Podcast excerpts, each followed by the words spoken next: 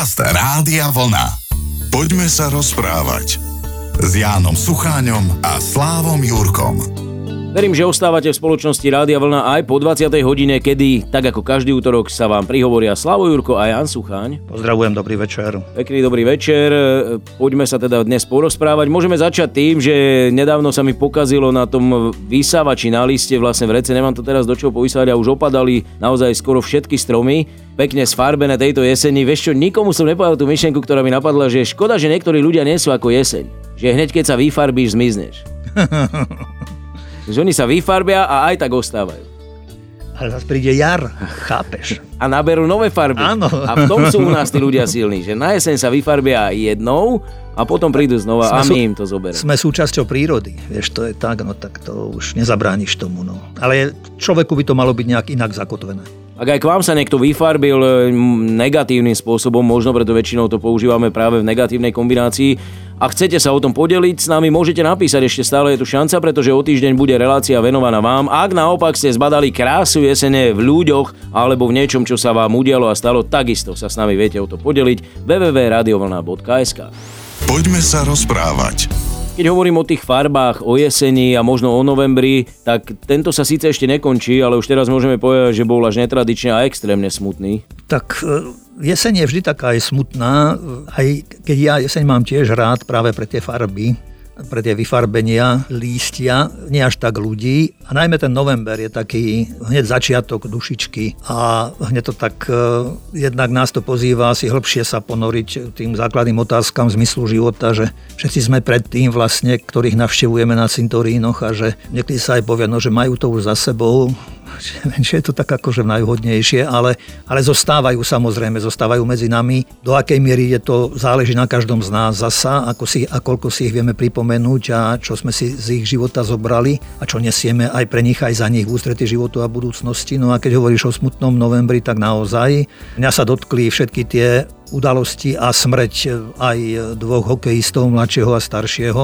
A predovšetkým potom, nie že predovšetkým, ale som zostal zaskočený pred tým, keď som večer pozeral správy, počúval a som sa dozvedel, že Miroš Bírka zomrel. Takže ja som Mira Bírku dosť vnímal cez Mariku Gombitovú, cez ich texty, čo sa mi na nich vždy páčilo, aj na skupine Modu s Jankovi Lehockom, ale aj na Marianovi Vargovi a ešte predtým na Palovi Hamelovi, že e, títo ľudia nepreberali piesne zahraničné, ale že boli autentickí. A aj keď som išiel do rádia na dnešné nahrávanie, tak e, som počul práve Žbírkovú pieseň Balada o polných vtákoch. Bol som sám v aute a išiel som alejou stromov, kde teda už sa naozaj aj stromy vyzliekajú zo svojich šiat a tak asi nikdy som tú pesničku tak neprecítil ako teraz v tejto súvislosti práve a som, som si tak povedal, že toto nie je len poézia, ale to je kus filozofie v tom. Takže v tom texte napríklad, a toto nebola jedna pieseň Miraž Birku, kde by e, tá pieseň bola prázdna alebo nejak. Isté má aj také ľahšie pesničky, také pohodovejšie, ale pre mňa sú dôležitejšie také napríklad ako Atlantída, alebo hovorím táto balada o polných tákoch, alebo iste mnohé ďalšie, ktoré, ktoré človeka berú a núčia nejak tak rozmýšľať, zvažovať takže vďaka nemu aj, aj jemu, aj textárom, ktorí mu pomáhali, že odchádza niečo úžasné a krásne, ale zas, e, je to aj výzva a pozvánka pre nás, aj keď Miro nebude už medzi nami a nebudeme ho tak stretávať, ako sme ho stretávali, alebo aj tých chlapcov, tých hokejistov, ale že aby sme nezabudli. Ja musím povedať, že asi som mal na kazete ten e, najkultovejší jeho album Chlapec z ulice a tam boli také pesničky, ktoré aj do dospelosti celkom dobre pomôžu, alebo keď si v puberte a stratíš to prvé devča, ktoré si vlastne ani nemal nikdy, len si veril, že bude raz tvoja, tak si potom pustíš. Našla si si iného, pretože je krajší. Hneď máš lepší život. Ja na Mira spomínam vždy s úsmevom, pretože to bol šíriteľ dobrej nálady, naozaj uh, okrem iného a takisto to bol fantastický umelec a hudobník, takže ozaj... No, a možno, človek. A človek, presne. A človek. K tomu sa snáď dostaneme o chvíľku. Poďme sa rozprávať s Jánom Sucháňom a Slávom Jurkom. Ešte sa snáď môžeme vrátiť k pamiatke Miroslava Šbírku alebo Mekyho ako on sám o sebe hovoril, ako sme ho poznali a poznala ho nielen tá slovenská populácia, ale určite česká, britská a tak ďalej. Hovorili o ňom, že je piatý člen Beatles. Ja som ho stretol veľakrát a ako vravím, vždy to bolo takéto pohodové, pokojné stretnutie, vieš, nestretávaš niekoho nervózneho, vystresovaného, práve že to bol človek uh, idol pre mnohých uh, a pre mnohých naozaj, ja neviem, či slovenská paralela tej českej verzie Karla Gota, ak vieš, kam tým mierim, kam tým narážam, že skrátka, že asi nikoho vyššieho už tu nemohli vidieť a nemohli nájsť.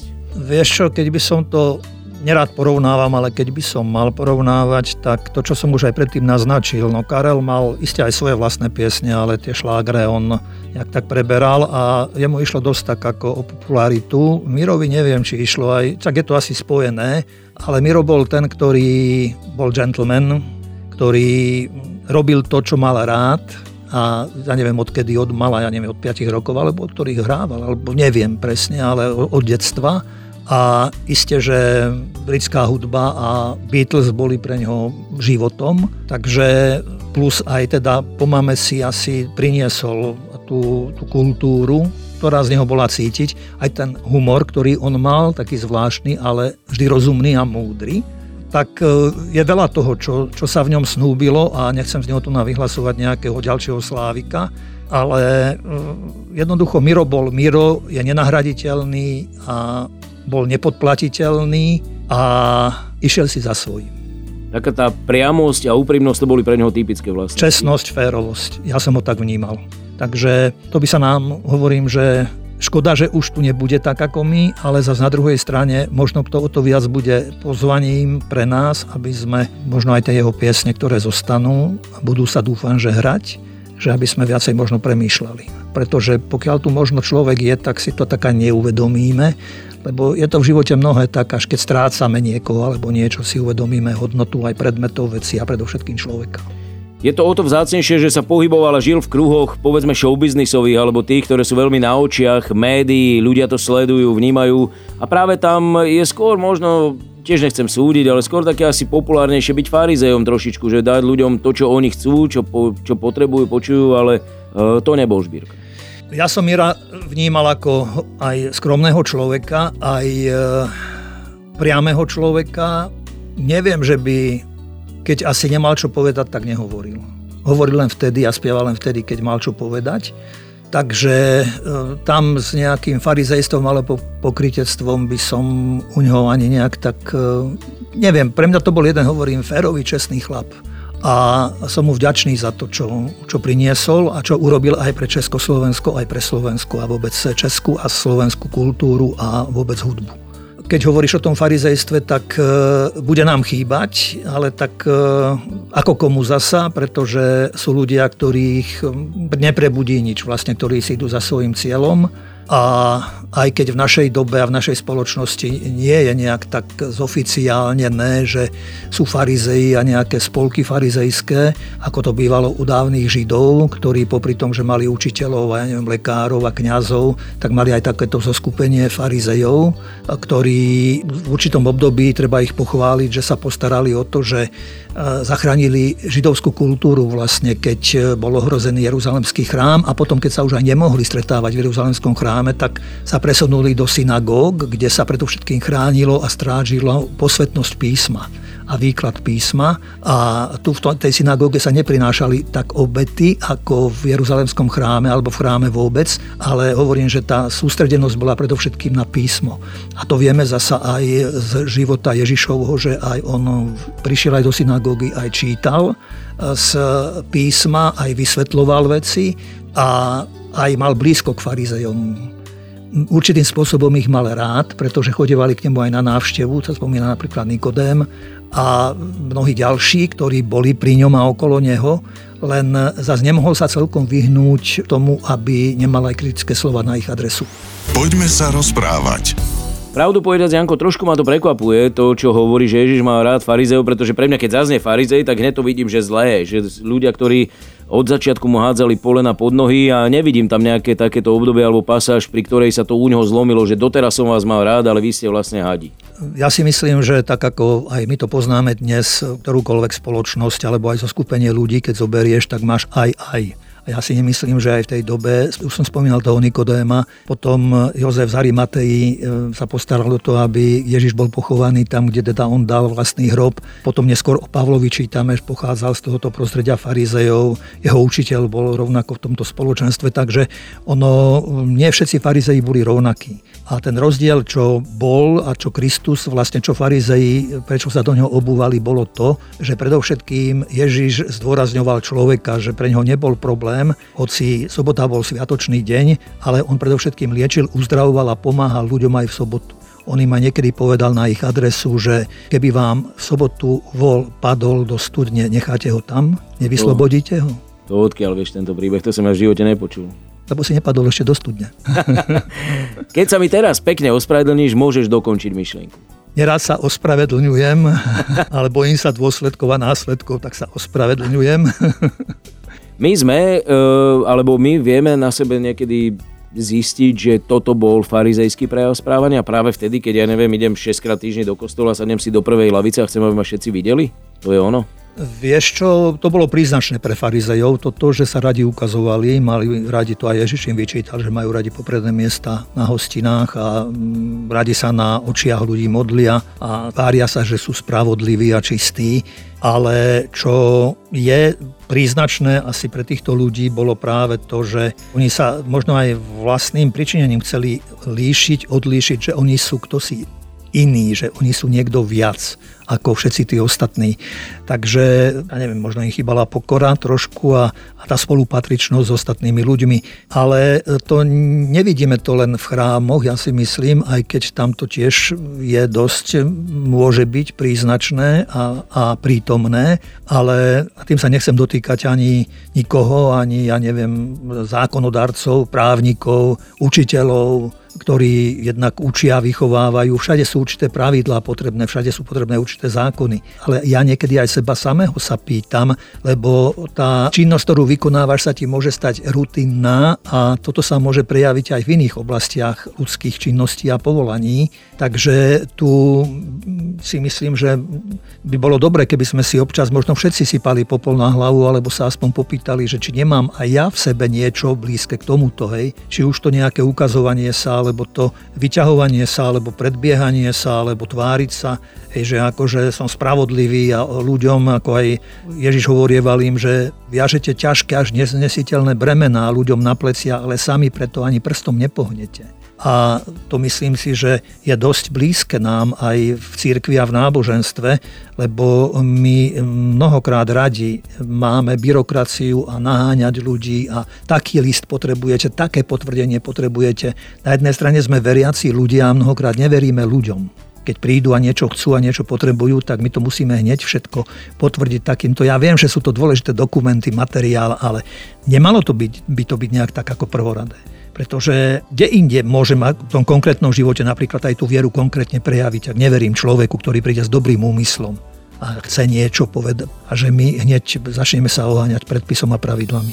Poďme sa rozprávať s Jánom Sucháňom a Slávom Jurkom. Keď sme teda hovorili dnes o tých farizejoch, tak predsa len jedna vlastnosť ich by bola dobrá a užitočná, možno aj v dnešnej dobe, a to bolo to dohliadanie na pravidla, im neušlo nič. Oni odsledovali všetko, čo si musel dodržať. Áno, hovorím, spomínal som, že predovšetkým oni boli vonkajškoví. Vonkajšok bol pre nich dôležitý a rozhodujúci, nie vnútro. Napadlo mi teraz e, e, spomenúť jednu udalosť, keď Ježiš bol, prišiel na návštevu k jednému farizejovi a aby som to aby to bolo presné, tak keď ešte Ježiš hovoril, pozval ho istý farizej, aby u ňo obedoval. On šiel a sadol si k stolu. A farizej sa začudoval, keď videl, že sa pred obedom neumil. Ježiš mu povedal, vy farizeji čistíte čašu a misu zvonka, ale vaše vnútro je plné lúpeže a neprávosti. Hlupáci.